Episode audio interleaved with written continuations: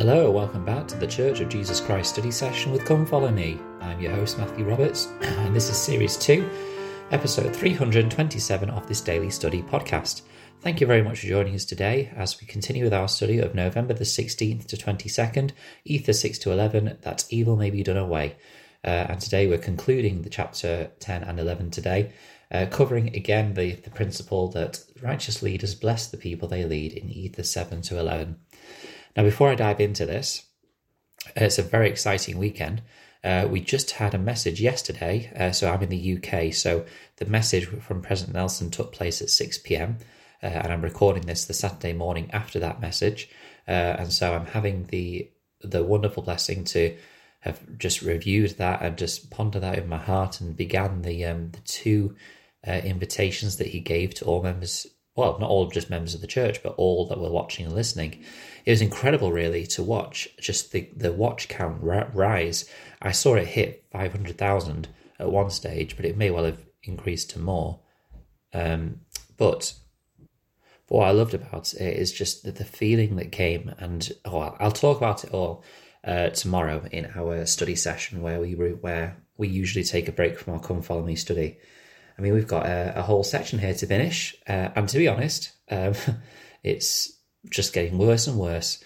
Um, let's go back to where we started or finished off yesterday. So in Ether twelve twenty, uh, sorry, Ether ten twenty-eight, it's actually going pretty well. As we read, there was never a more blessed people um, than they. And been, they've been prospered by the hand, prospered by the hand of the Lord, and things are going really well, which is great news. But then. Um, Hartham is born. He reigns in the stead of his father for twenty-four years, and the kingdom is taken away from him. He has Heth in captivity, and Heth has Aaron, and and Aaron is in captivity, and he has Amnigidah, Amnigidah, and Amnigidah is in captivity all his days, and Coriantum has is is had by him, and he's in captivity all his days, and he has Com. So we're talking here about one, two, three, four, five generations of these leaders who are in captivity. We're talking a good hundred years or more. Um, and so we don't really know what the state of the people is like at this time. But then we know that Com draws away half the kingdom. He fights against the current king, um, and Com wins and gains um, the rest of the kingdom. But during this time, there is the Gadianton robbers. They start to um, destroy, seek to destroy the kingdom again. Interestingly, at this stage, Com fights against them, and as we've seen in the past, usually when a when a leader is righteous and he fights against the wickedness in the land, um, you know, things start to get better. But in this case, Com starts to fight, but he doesn't prevail against them, and this is when we start to see the the, the real dissent, because or dissent, because after this, um, we see in verse sorry chapter eleven of Ether. There's a definite shift in the tone. Before it was, you know, righteousness, wickedness, righteousness, wickedness, leading up to this point where the people were in such a, a happy, blessed, and righteous state. There was never, there was a never a more blessed people. It doesn't say there was a more happier people. It says there was a never a more blessed people, which is interesting as well. Um, just considering how, you know, how we can look for the blessings we receive and give thanks for those things. Uh, referring to President Nelson's uh, message yesterday.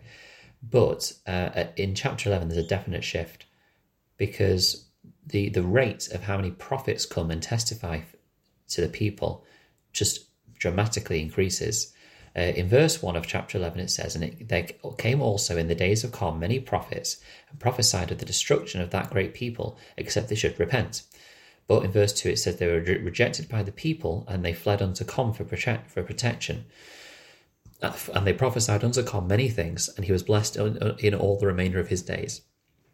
Now, Com obviously protected these prophets. And again, you know, in the past, when we had the other king, and I can't remember his name now, when we had the king who um, commanded the, the people to list, to not kill the prophets and, and to listen, and that repentance began to happen. But in this case, again, with Com, they just He, he obviously was able to protect them, but there wasn't able, he wasn't able to do much more than that. However, despite all the the rampant wickedness around him, he was blessed in all the remainder of his days, uh, which is uh, interesting. Again, we have this this principle that no matter what wickedness is going on around us, the blessings can still be available to us. In verse three, um, sorry, in verse four, he has, um, after a good old age, he has Shiblon. Shiblon um, reigns, but the brother of Shiblon rebels against him, and there's another war. And this just seems to be the, the common narrative throughout the Jaredite history. This wasn't even necessarily something we saw much in the Nephite age. However, um, this is very much fast-forwarded. Um, so if we were to fast-forward through the Nephite times, perhaps we would see in much more starker contrast the uh, the wars and the uh, disagreements and the bloodsheds between these this that, that people, as much as we see this one. Um, and then prophets again come in verse five. There was a great calamity in all the land, for they had testified that a great curse should come upon the people of the land, such as one had never had been seen on the face before, and they hearkened not unto the Lord because of their wicked combinations. Wherefore there began to be wars and contentions, such as one had never been known upon the face of the earth. Um, but then, after all this war and wicked uh, war and destruction, the people begin to repent. The Lord has mercy on them. You think, here we go. They're starting to repent. They're, they're making the way back.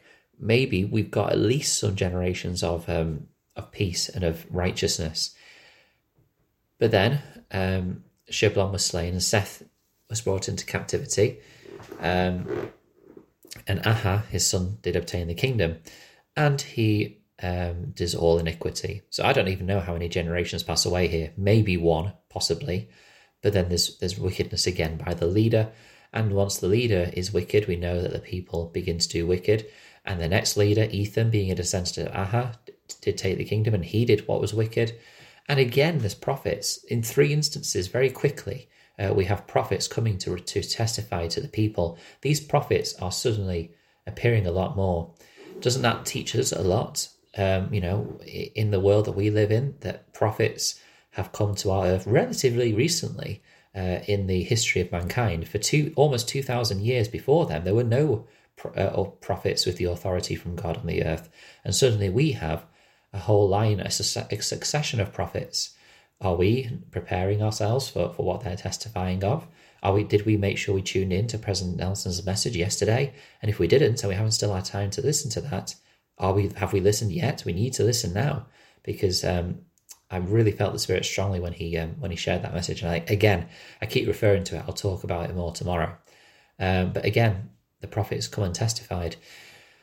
Um, they wouldn't listen though, and he Ethan has Moron, uh, which is a wonderful name, and he reigns in wickedness. And then there's secret combinations, there's rebellions. Moron loses half his kingdom, and then he gains it back. Um, and then there's another mighty man who's a descendant of Jared. He overthrows Moron, and he keeps him in captivity. And then we have uh, Coriantor, and Corianta then. Um, In his time, there is also many prophets. This is the fourth instance now within a few generations that there are many prophets testifying of things. But this time, there is a difference in what they're testifying of. It's not just destruction and um, you know how they'll, they'll lose all their, their blessings if they don't repent. But uh, in verse twenty-one, it says, "And that the Lord God would send or bring forth another people to possess the land by his power, after the manner by which he brought their fathers." So here we're now getting a foreshadowing of the Nephites coming. They were testified to, and they were told that if they did not repent, a different people would come and take this land, suggesting that they would not have it anymore. Um, and Corianta then has Ether, and he dwells in captivity. Well, Corianta dwells in, had, had, had dwelt in captivity all his days. And this is where the, um, the narrative pauses. Uh, Moroni has an important message in regards to all this, because at this stage now, we've seen what has happened. We've seen the Great Descent, and we've seen that it's getting worse. The prophets are coming in much more frequency. They're testifying much more boldly and strongly of things that are to come, and yet the people are repenting less and less. Uh, and so this now sets the stage for the end of the, the, the Jaredite record, but also a wonderful chapter by Moroni, which I'm sure we'll, we'll gain many things from. Thank you very much for listening to this, this study today. I hope you've enjoyed it. Please do uh, follow the podcast uh, on Facebook. You can uh, join uh, Church Jesus Christ Study Session with Come Follow Me. And you can also email ldsstudysession at gmail dot com if you have any feedback or if you'd like to join in a future podcast episode yourselves. Thank you for your time, and until we meet again.